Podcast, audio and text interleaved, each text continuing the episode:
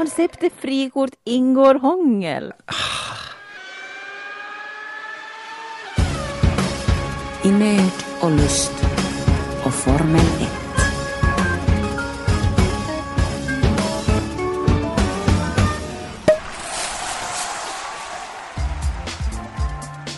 Du är så långt borta från mig. Det är så mycket teknik mellan dig och mig.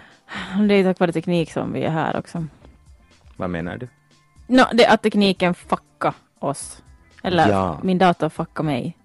Och därför måste vi vara här i Böle på en Mm. söndag.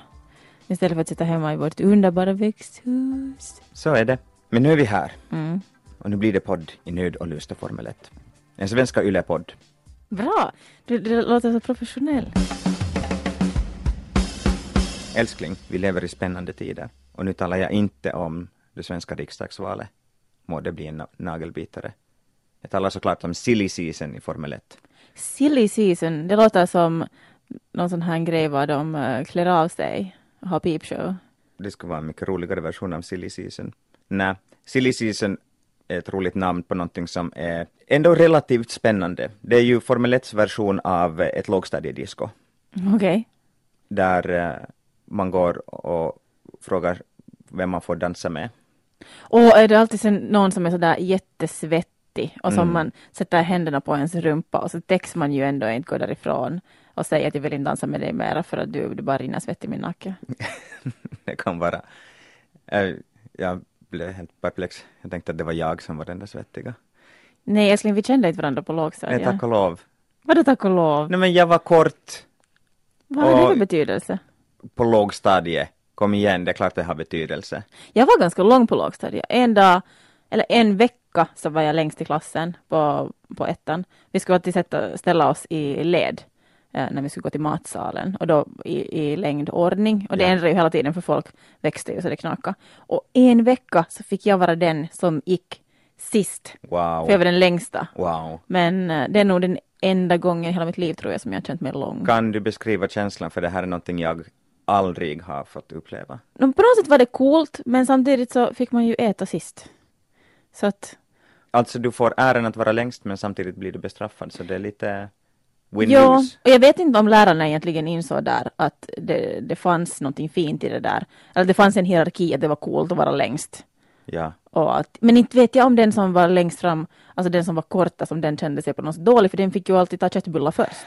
Ja, men det känns ju som en så här uh, tröstepris för att du är så kort, så du har det ju så ro- rokot, så du måste ju få äta först. Ja, du måste ju få äta mest för att du, du behöver växa mest. Ja, och det är ju det man inte vill, man vill inte ha, om du, when you're down, you don't want pity. Du vill inte ha någon som säger oj, nej men är det, hur är det, oj nej, om det går dåligt för dig. Det här är liksom motsvarigheten i matkön. Jag talar ju från en, från en plats där jag alltid har varit kortast och fortfarande är kort. Jag har läst det här att det, den ideallängden, eller ideallängdförhållande mellan en man och en kvinna i ett heteronormativt hetero, vad heter det, heteroparförhållande Ja. så eh, har de kommit fram till att eh, människor tenderas dras till då att ma- mannen är, är längre och kvinnan är kortare. Eh, och, eh, och ideal eh, längdskillnaden är ett, att mannen är 1,05 gånger kvinnans längd. 1,05 gång. 1,05. Vadå, att du skulle vara liksom Så, så hälften längre än jag? Nej. Jag fattar inte. Jag kan, jag kan inte sådana vad är din längd? Vad är din längd? 163. 163 gånger 1,05 är 171,15 är din idealman enligt den här logiken. Jaha. Aj, jag, är ju då, jag är då inte riktigt och når upp till det här, men ganska nära kommer jag. Okej, jag har ju inte gått omkring med måttband mm, när jag har raggat män. Nej. Men det är en svår sak, alltså helt seriöst, att vara en kort uh, kille, speciellt i lågstadiet och, hög, no, och framförallt i högstadiet. Det är sen efter gymnasiet som det, det börjar spela mindre roll. Jag tyckte att de där killarna som eh, plötsligt efter en, en sommar var jättelånga. Det var liksom något skrämmande med det. De kunde inte riktigt kontrollera sina kroppar. De gick omkring och var sådär jätterangliga eh, och hade dålig hållning och sådär. Så inte vet jag nu om, om de längsta killarna på lågstadiet var de som jag tyckte att var hetast. Mm. Det kan jag nu inte Men var det påstå. de kortaste då? Jag kommer inte ihåg vilka som var de kortaste. du är snäll. Nej, Nej, du är snäll. inte vet jag. Men nu var det ju, alltså för flickor växer ju snabbare också där i ett skede. Mm. Så nu har jag ju uh, varit med killar som har varit kortare än jag. Ja, det är ju sant att i Där ett på skede- lågstadiet har jag inte inom uh, citationstecken varit med killar. Men vad ska vi säga? Ja, ja. Pussats och Pussits och dansa och vad man nu gör. fråga chans på lapp. Mm. Ja, Och bli dumpad på lapp. Jag har, har du blivit dumpad med lapp? nej. Jag har fått en lapp av eh, Niklas, vi var tillsammans kanske, kanske i en vecka. Och sen kom det eh, en lapp i klassen där det stod Sorry, but I have to take divorce. Han hade ändå liksom skrivit det på engelska. Jag vet inte varför. Han måste ha varit påverkad av någon såpopera eller någonting. Men det är klart, det är mer av dramatiskt på engelska. Men hej, nu på riktigt tillbaks till det vi skulle, det viktiga vi skulle tala om. Att bli dumpad eller inte dumpad. I Formel 1, Mm. det, är, det är det som är silly season. När Formel 1-förarna håller på och eh, väljer vem de ska köra för, i vilket stall de ska köra för nästa år. Eller egentligen väljer ju stallerna vem som ska köra för dem. Det är it's a two-way dance man håller på. Men alltså, kan man jämföra det med eh, fotbollen där de köper spelare kors och tvärs? Ja, men med den skillnaden att det finns väldigt få platser tillgängliga. Det finns bara 20 platser, 20 förarplatser och det finns väldigt många begåvade förare. Och nu är vi ju i den situationen att här är många begåvade förare som kan bli helt utan stallplats nästa år. Och en av dem är Kimi Räikkönen. Kimi plus Ferrari är lika med frågetecken. Hur känns det här för dig? Nå, nu känns det ju. Alltså inte ska jag ju ljuga. Men jag har alltså seriöst, jag har varit lite nervös när jag har följt med nyheterna när det har pratats om att uh, Kimi kanske inte ska få köra för Ferrari längre. Mm. För jag vet inte vad det kommer att göra med dig. Alltså helt sådär seriöst. Nej, men Kimi tog ju en paus också på var det tre år, två Men han är ju tre 40 år. snart. Ja, inte kommer han inte komma tillbaks, men han var ju borta från Formel 1 redan här tidigare. Och nu klarar jag mig då också. Mm. Vad gjorde du då? Jag tittade på Formel 1. Och vem hejar du på då? Nå, då var inte Bottas ännu ens i, där i faggorna där Kovalainen, Heikki Kovalainen kör, var den enda finnen som körde då, så det är klart man hejar på honom, men han körde sen i ett så skitstall så det gick ju inte att på riktigt heja på honom. Så jag hejar på Vettel faktiskt då, Sebastian Vettel var Mhm. min For the record så var det före, före han började vinna alla de här världsmästerskapen så var jag en Vettel-fan. Hur är det med han uh, Keke, Nico Rosberg? Nej, nej honom, honom har jag aldrig. Varför inte? Nej men han är för uh, jänkipojke, så här, han är för, eh, han är för polerad. Är han för har snygg? Han är sådär vill vara snygg. Tycker du tycker inte att han är Nej, snygg? Han är helt okej. Jo, nu är han ju helt snygg. Men han har velat vara, han har varit sådär wannabe boyband, min, obs min tolkning, men jag har fått de vibbarna från honom helt från, från början av hans karriär. Att, nej, men han, att, att vara så här små, flickor, små flickors idol. Mm, Ja, okej. Och det har nog inte varit för mig sådär attraktivt. Um, får jag en ställa flicka. en mellanfråga här? No.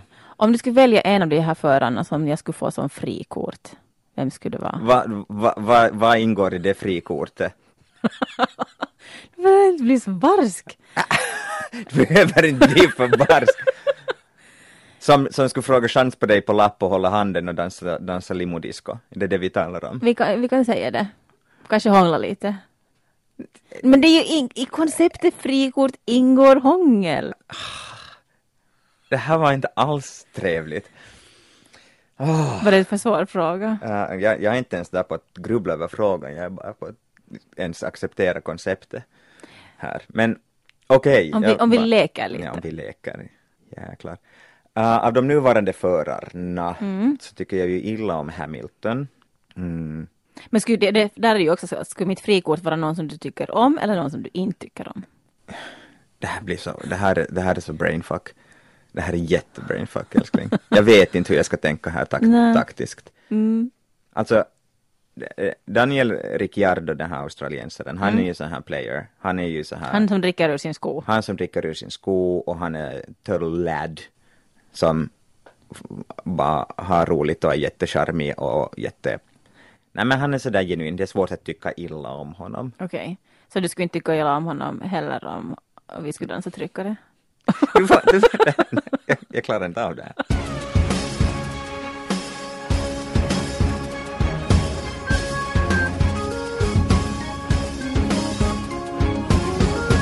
Nu ska vi gå tillbaka till Kimi Räikkönens situation tycker jag. Okej, okay, men ja. du, måste, du måste lite måla upp det här. Varför är det spännande? Vad kommer hända hos dig om han inte får köra för Ferrari? Vad kommer han att göra om han inte kör Ferrari? Det vet jag inte. Nu måste vi ta recap av situationen. Alltså vi har unga Charles Leclerc Monegasken som äh, är Ferraris framtid och som äh, är deras protégé äh, som oberoende kommer att köra för Ferrari när som helst, alltså någon gång i framtiden. Mm. Frågan är när. Och så var det den gamla Fiat Chrysler koncernbossen dit alltså Ferrari hör, Sergio Marchioni, som gick och dog i lungcancer som han ljög om. Han höll det dolt för alla. Hur gammal, hur gammal var han då? 60 något, tror Okej. jag. Och han hade, så finns det nu spekulationer att han hade ett muntligt kontrakt redan med det här Charles Leclerc att du ska få köra Ferrari nästa säsong. Men det här är ju helt, helt eh, Shakespeare, Ja, helt, ja, ja, helt. Hamlet. Totally. Och så det där, eh, och så dog han. Och då vill eh, andra krafter inom Ferrari, både sportsliga, både Ferraris teamboss, Mar- Arrivabene, eh, Maukka, eh, han tycker om Kimi. Sebastian Vettel, Kimis ra- stallkamrat, vill ju ha Kimi också för att det är ingen politik och det går bra att no bullshit, man bara kör. Mm. Och Kimi har ett stort marknadsvärde. Han är en av de mest populära förarna och hans eh, värde för sporten och för brandet Ferrari är ganska signifikant. Alltså för att folk kommer och, och, och titta på de här Ja, racerna och sponsorerna diggar honom. ja. Alltså basically är det så att hans personlighet som gör honom populär inom teamet, no bullshit just driving, Mm.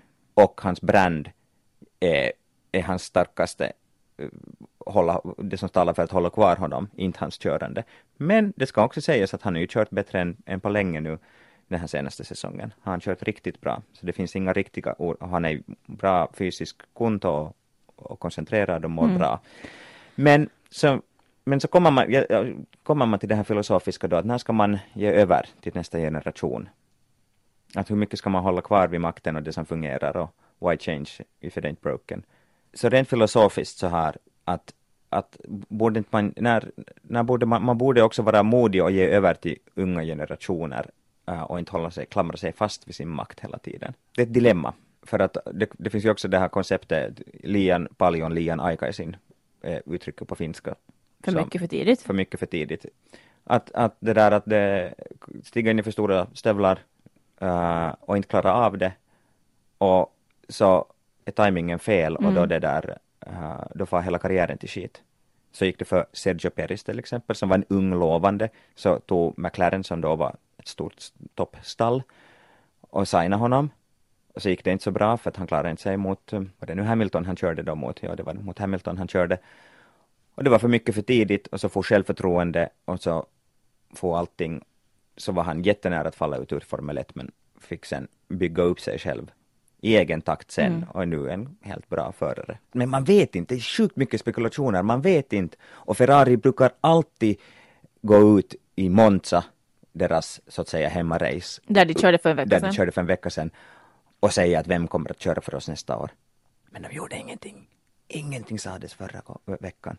Och det, så det, det är antagligen det att de inte vet själv hur de ska, på vilken fot de ska stå. Och det är olika krafter som försöker dra åt olika håll. Men är det helt omöjligt då att ha tre förare?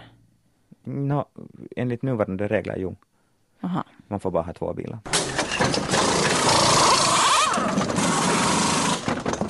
Du sa att det har spekulerats i vad Kimi ska göra om han slutar köra bil. Mm. Eh, Hamilton, han har ju snusat på en annan karriär. Jag som sångare, Ja, vi kollar ju på ett, ett klipp. Alltså han, har, han är med på en eh, ny Christina Aguilera-låt. ja, där han eh, sådär um, sångrappar. Då började jag bara tänka att om Kimi skulle sjunga med någon. Vem, alltså Christina Aguilera och Hamilton, alltså jag kan ju... Jag, fixar inte den bilden. Ah, fortsätt. men om, om Kimi skulle göra något liknande, vilken, vem skulle han uh, sjunga rappa med? No, Matti Nykänen är ju det första som kommer. Jaha, du gick direkt dit. Jag gick direkt dit. ah, har, du, har, har du någon tes? No, för... Jaha, nu börjar Maja murra. Det där var, hon, hon sa att det här väckte känslor hos Ja, dig. allt är bra Maja.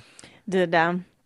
Alltså, för jag trodde ju att du skulle välja en artist som, eh, som ligger oss båda väldigt nära. Du vet inte alls vem jag pratar om. Nej. Kan du inte föreställa dig Kimi Räikkönen tillsammans med Britney Spears? Åh, det, ja, det är klart jag kan. Snälla, snälla bara tänk dig det. Föreställ dig. Se, se det inför ditt inre. Ja, det skulle, vara, det skulle vara möjligt att de skulle komma helt bra överens. Ja. Hon känns ju ändå liksom som att hon igen, i, sist och slutligen också bara vill bli lämnad ifrån, leave Britney alone. Uh, och och det, det vill ju Kimi också. Ja. Så bara vara. Jag tror att, jag tror att de skulle, de skulle faktiskt, de skulle, de skulle njuta av det. Tystnaden tillsammans. De skulle kunna göra någon sån där gemensam låt som handlar om det där att vi vill bara vara i fred. Och så rakar de båda av sig håret. Leave me alone, I know what I'm doing, det är ju Kimis catchphrase. Den skulle ju också funka bra på Brittan. Ja, Leave Britney alone. Mm. Åh. Så du har Kimi som rappar bara Leave Britney alone, she knows what she doing.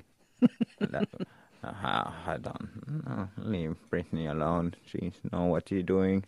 Frågan är ju då hur musikvideon ser ut och kommer Kimi att dansa? Nej, det, f- nej, du får nog bet- betala mycket pengar innan du ser Kimi dansa tror jag. Eller heller ge honom mycket sprit, nu dansar han ju sen när han är full. Har du fakta på det här?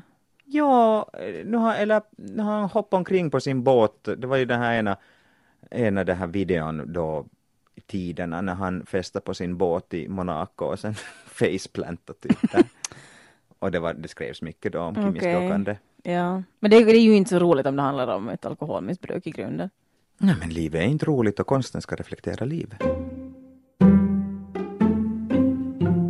Jag vet inte hur jag ska ta, säga det här för jag vet inte hur du kommer reagera. Men ehm, det sägs ju att uh, kärleken kan göra en blind. Eller gör en blind. Mm. Och uh, kärlek kan ju också då leda till att man får dålig smak. Eller man blir blind för god smak. Ja. Ehm, så här eh, är det.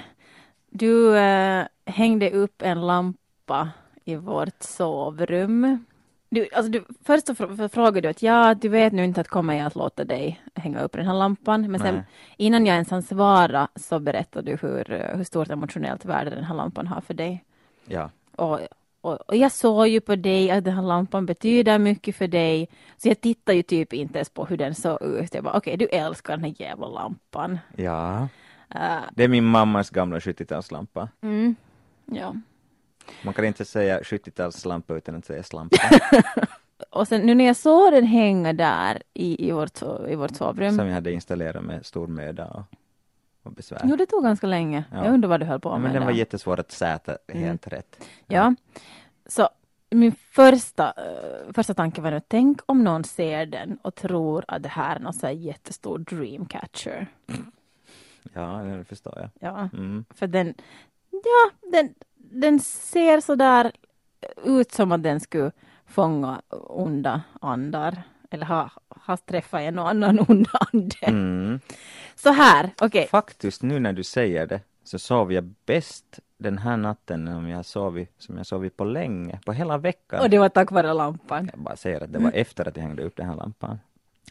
Okej, nu, nu kommer det. Alltså eftersom kärleken eh, gör en blind och kan göra att man också tappar sitt sinne för god smak, ehm, så, så har jag bett om hjälp i att, eh, se, att eh, evaluera den, den här lampan. Att ska den... Det, var, det här, var det här orsaken jag inte fick gå in på Instagram? Jo, Okej. men nu ska jag gå in på Instagram för jag har lagt ut på min Insta-story, alltså en förfrågan, fråga mina vänner på Instagram att, att ska den här lampan få finnas eller inte? Och nu måste jag gå och se då vad den här omröstningen Men, men du, säger. du, du försvarar dig här nu med att det här är inte din smak, att du, du är inte säker på att tycker du om den här eller inte. Eller är det egentligen att du hatar den här men du bara inte Alltså jag hat är ett väldigt starkt ord. Det är så att jag, att, nej men det, helt på riktigt så vet jag inte, är den här lampan det fulaste som har funnits någonsin i lampväg? Eller är den lite fin? Så därför har jag lagt ut en, en omröstning här på min Insta-story där jag bett folk kruxa i att tycker de att den här lampan är bohem chic eller oh my god, ta ner den nu. Vi ska se vad resultatet är. Uh, innan vi börjar banda in på en podd så kan jag avslöja att det var bara en person som röstade på att den skulle få finnas kvar, det vill säga att det var bohem chic och det var Jakob Norrgård. Så du, du har en vän när det kommer till dålig smak. Tack Jakob. Okej, ehm, då ska vi se. Resultatet är 70-30. Um, tyvärr inte till lampans fördel då. Men den är ju så fin! Hur kan är jag, ser på den här videon nu, den är ju jättefin. Den har ju ett jättestort hål där i mitten också. Ja, Är det för att vi har haft så hemska drömmar? Att det har liksom, lampan har fått rispor. Men det är ju risporna det som berättar historien, det är ju hålen som gör, är, våra ärr som gör oss till dem vi är. Absolut. polerad yta, vad är tråkigare än det? Okej, okej, okej, sluta nu med, med det där. Alltså, finns det möjlighet att den här lampan skulle kunna hänga eventuellt i något annat rum än i sovrummet då? Ja, det är klart det finns. Ja, det är klart att om du inte tycker om den så ska den ju inte hänga där. Men, men, eh, men jag måste ju, men jag frågade jag frågade dig. Du gjorde Okej? fråga. Och sen så kom vi in, sen så frågade, jag vet inte hur du, du frågade någonting, att betyder den, för så, så sa jag att, "Nå, nu måste jag erkänna att, att jag, jag får jättegood vibes när, av den här lampan. Mm. Att jag stal den av min mamma när jag flyttade hemifrån och så har den liksom Ja. hängt med mig. Och jag tror att mamma på något sätt, det var en av de första sakerna hon köpte när hon flyttade hemifrån. Jag kan ha den här historien fel. Men jag skulle vilja då på något sätt att det skulle finnas en, en, en liten eh, skylt bredvid den lampan där hela den här fina emotionella historien då finns. Att inte folk tror så här att, att för helt ärligt, alltså om vi skulle ha varit på loppis och du skulle komma framdragande med den där och så att, hitta den där vid ett bord. Inte fan Ja. heller skulle du ha fått köpa den då. Nej men det tror jag väl. Men det, och det förstår jag. Men nu är det här ju liksom inte lampan i sig utan det är ju känslorna som, de väcker, som den väcker.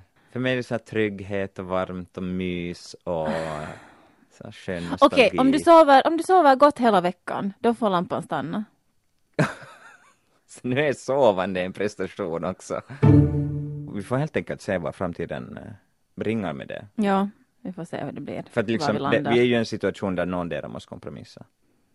Jag tyckte att du kompromissade redan igår när jag sa att du fick komma med ljusröda tofflor till Ikea.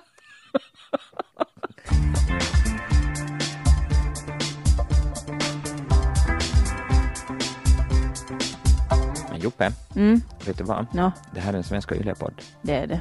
Och varför har vi haft sånt tassande och flåsande här i, i, i studion idag? För att vi har haft Maja med oss. Och vi brukar ju inte vara i en studio, men idag har vi varit i en studio. Ja. Vem är Maja? Maja är dina föräldrars hund som vi kidnappar ibland. Och musiken, vem har, vem har komponerat musiken? Den här fantastiska musiken som du hör i bakgrunden har Matti Raita gjort. Ska vi få hem och skruva lite Ikea-möbler nu?